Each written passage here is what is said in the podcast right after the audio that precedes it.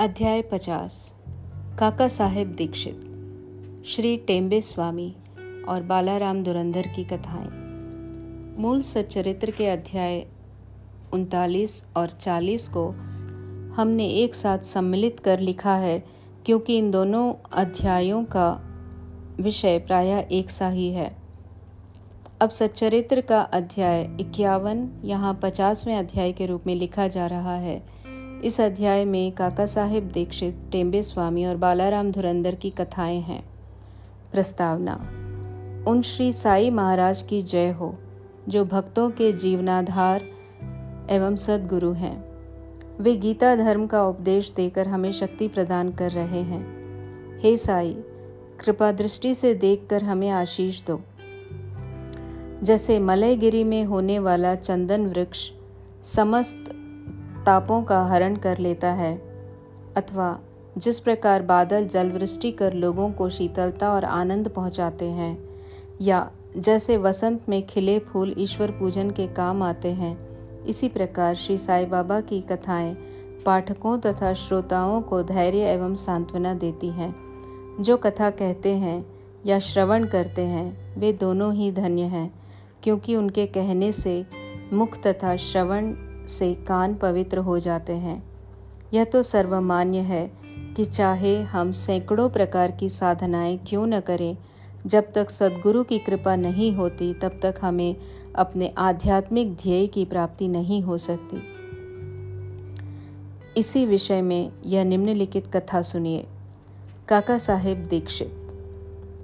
श्री हरिराम उपनाम काका साहेब दीक्षित सन अठारह में वड़नगर के नागर ब्राह्मण कुल में खंडवा में पैदा हुए। उनकी प्राथमिक शिक्षा खंडवा और हिंगण घाट में हुई। माध्यमिक शिक्षा नागपुर में उच्च श्रेणी में प्राप्त करने के बाद उन्होंने पहले विल्सन तथा बाद में एल्फिंस्टन कॉलेज में अध्ययन किया।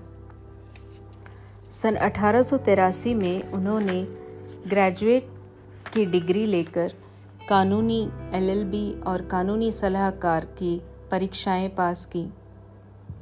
और फिर वे सरकारी solicitor firm messrs Little and company में कार्य करने लगे। इसके पश्चात उन्होंने अपनी एक सॉलिसिटर फर्म शुरू कर दी। सन 1909 के पहले तो बाबा की कीर्ति उनके कानों तक नहीं पहुँची थी, परंतु इसके पश्चात वे शीघ्र ही बाबा के परम भक्त बन गए। जब वे लोनावाला में निवास कर रहे थे तो उनकी अचानक भेंट अपने पुराने मित्र नाना साहेब चांदोरकर से हुई।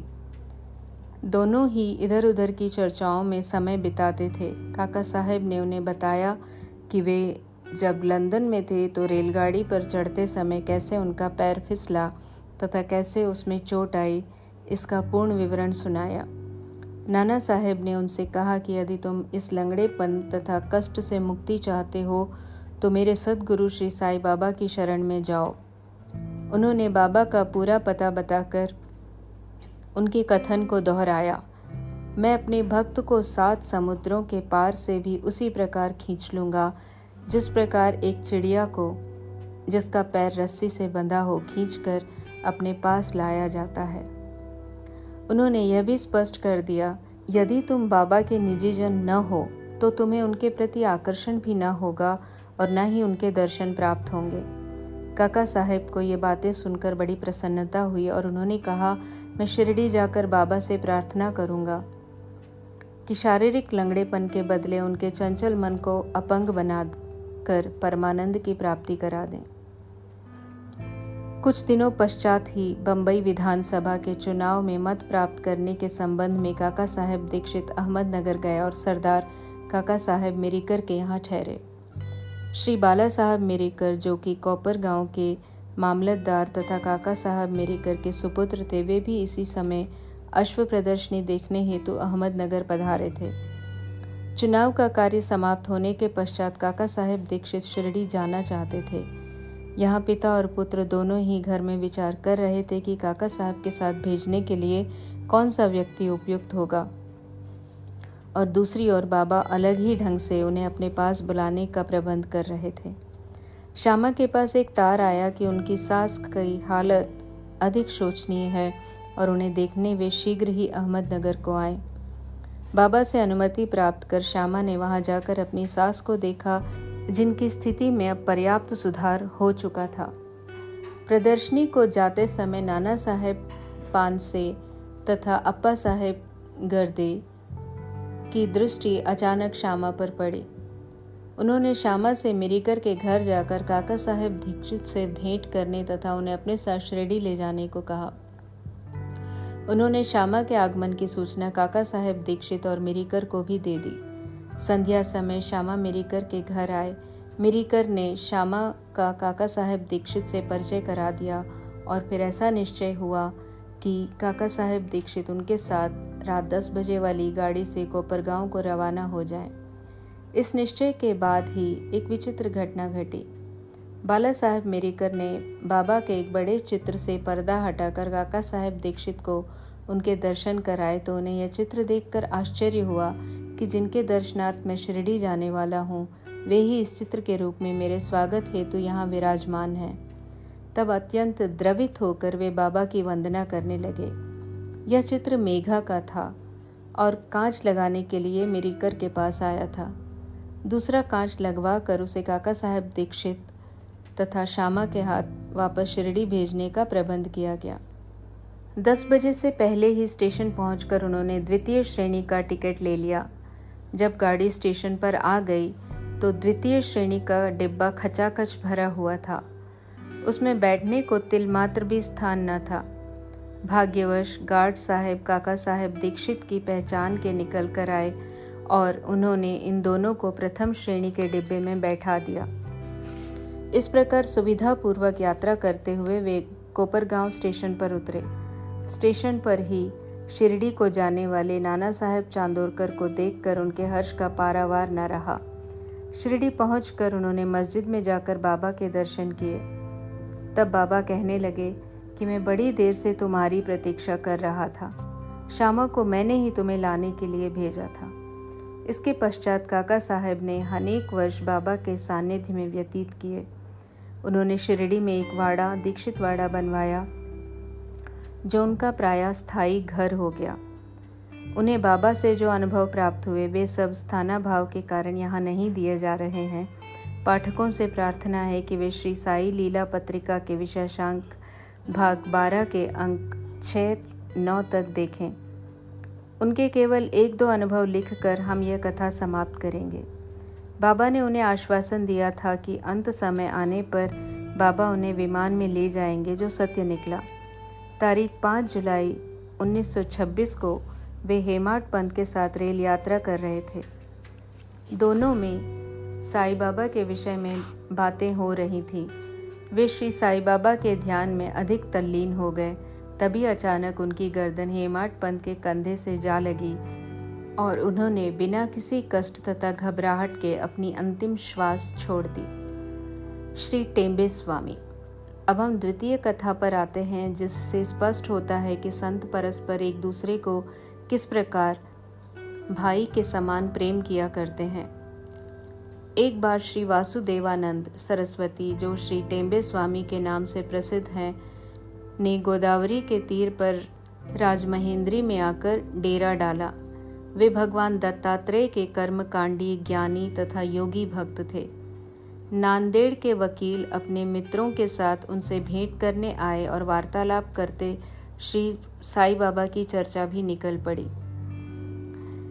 बाबा का नाम सुनकर स्वामी जी ने उन्हें करबद्ध प्रणाम किया और पुंडलिक राव वकील को एक श्रीफल देकर उन्होंने कहा कि तुम जाकर मेरे भ्राता श्री साई को प्रणाम कर कहना कि मुझे न बिसरें तथा सदैव मुझ पर कृपा दृष्टि रखें। उन्होंने यह भी बतलाया कि सामान्यतः एक स्वामी दूसरे को प्रणाम नहीं करता, परंतु यहाँ विशेष रूप से ऐसा किया गया है।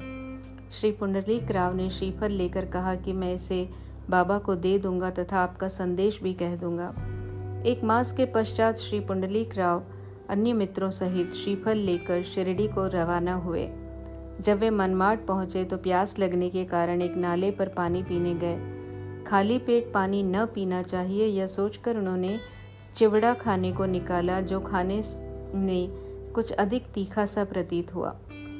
उसका तीखापन कम करने के लिए किसी ने नारियल फोड़कर उसमें खोपरा मिला दिया और इस तरह उन लोगों ने चिवड़ा स्वादिष्ट बनाकर खाया। अभाग्यवश जो नारियल उनके हाथ से फूटा, यह वही था जो स्वामी जी ने पुंडलिक राव को भेंट देने को दिया था।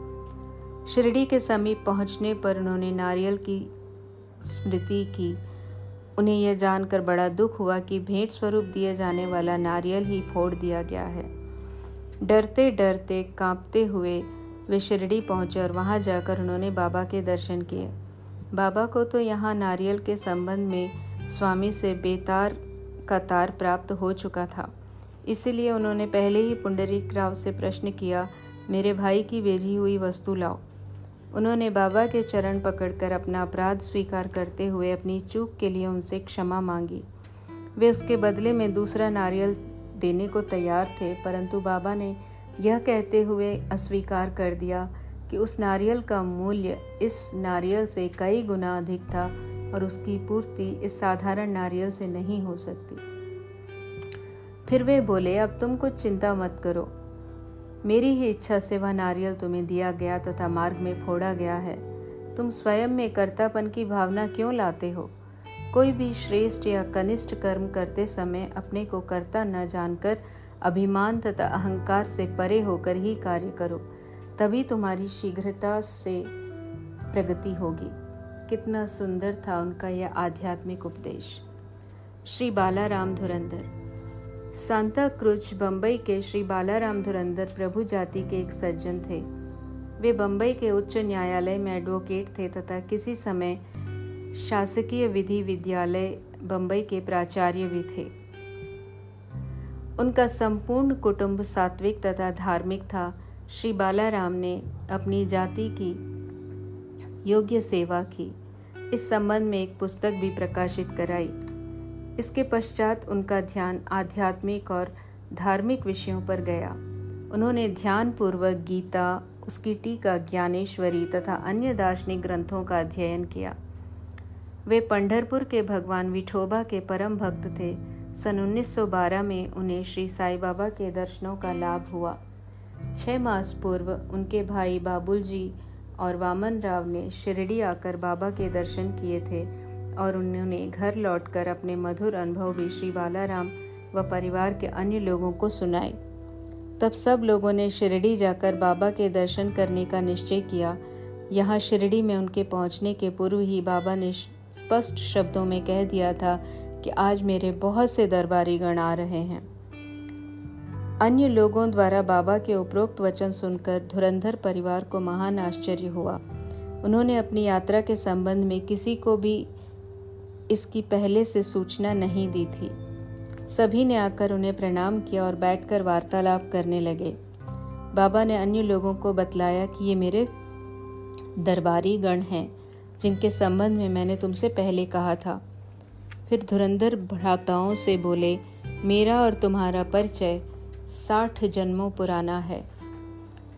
सभी नम्र और सभ्य थे। इसलिए वे हाथ जोड़े बैठे हुए बा, बाबा की ओर निहारते रहे। उनमें सब प्रकार के सात्विक भाव जैसे अश्रुपात रोमांच तथा कंठावरोध आदि जागृत होने लगे। और सबको बड़ी प्रसन्नता हुई। इसके पश्चात वे सब अपने निवास स्थान को गए। भोजन तथा थोड़ा विश्राम लेकर पुनः मस्जिद में आकर बाबा के पाँव दबाने लगे। इस समय बाबा चिलम पी रहे थे। उन्होंने बालाराम को भी चिलम देकर एक फूंक लगाने का आग्रह किया। यद्यपि अभी तक उन्होंने कभी धूम्रपान नहीं किया था, फिर भी चिलम हाथ में लेकर बड़ी कठिनाई से उन्होंने एक फूंक लगाई और आदरपूर्वक बाबा को लौटा दी। बालाराम के लिए तो यह अनमोल घड़ी थी। वे छह वर्षों से श्वास रोग से पीड़ित थे, पर चिलम पीते ही वे रोग मुक्त हो गए। उन्हें फिर कभी कष्ट न हुआ। छह वर्षों के पश्चात उन्हें एक दिन पुनः श्वास रोग का दौरा आया। यह वही महापुण्यशाली दिन था, जबकि बाबा ने महासमाधि ली। वे गुरुवार के दिन शिरडी आए थे। भाग्यवश उसी रात्रि को उन्हें चिवड़ी उत्सव देखने का अवसर मिल गया। आरती के समय बालाराम को चावड़ी में बाबा का मुखमंडल भगवान पांडुरंग सरीखा दिखाई पड़ा। दूसरे दिन काकड़ आरती के समय उन्हें बाबा के मुखमंडल की प्रभा पुनः अपने परम इष्ट भगवान पांडुरंग के सदृश दिखाई दी। श्री बालाराम दुरंधर ने मराठी में महाराष्ट्र के महान संत तुकाराम का जीवन चरित्र लिखा है, परंतु खेद है कि इस पुस्तक प्रकाशित होने तक वे जीवित न रह सके। उनके बंधुओं ने इस पुस्तक को सन 1928 में प्रकाशित कराया। इस पुस्तक के प्रारंभ में पृष्ठ छः पर उनकी जीवनी से संबंधित एक परिप्रेक्षक में उनकी शिरडी यात्रा का पूरा वर्णन है। श्री सद्गुरु साईनाथार्पणमस्तु शुभम भवतु।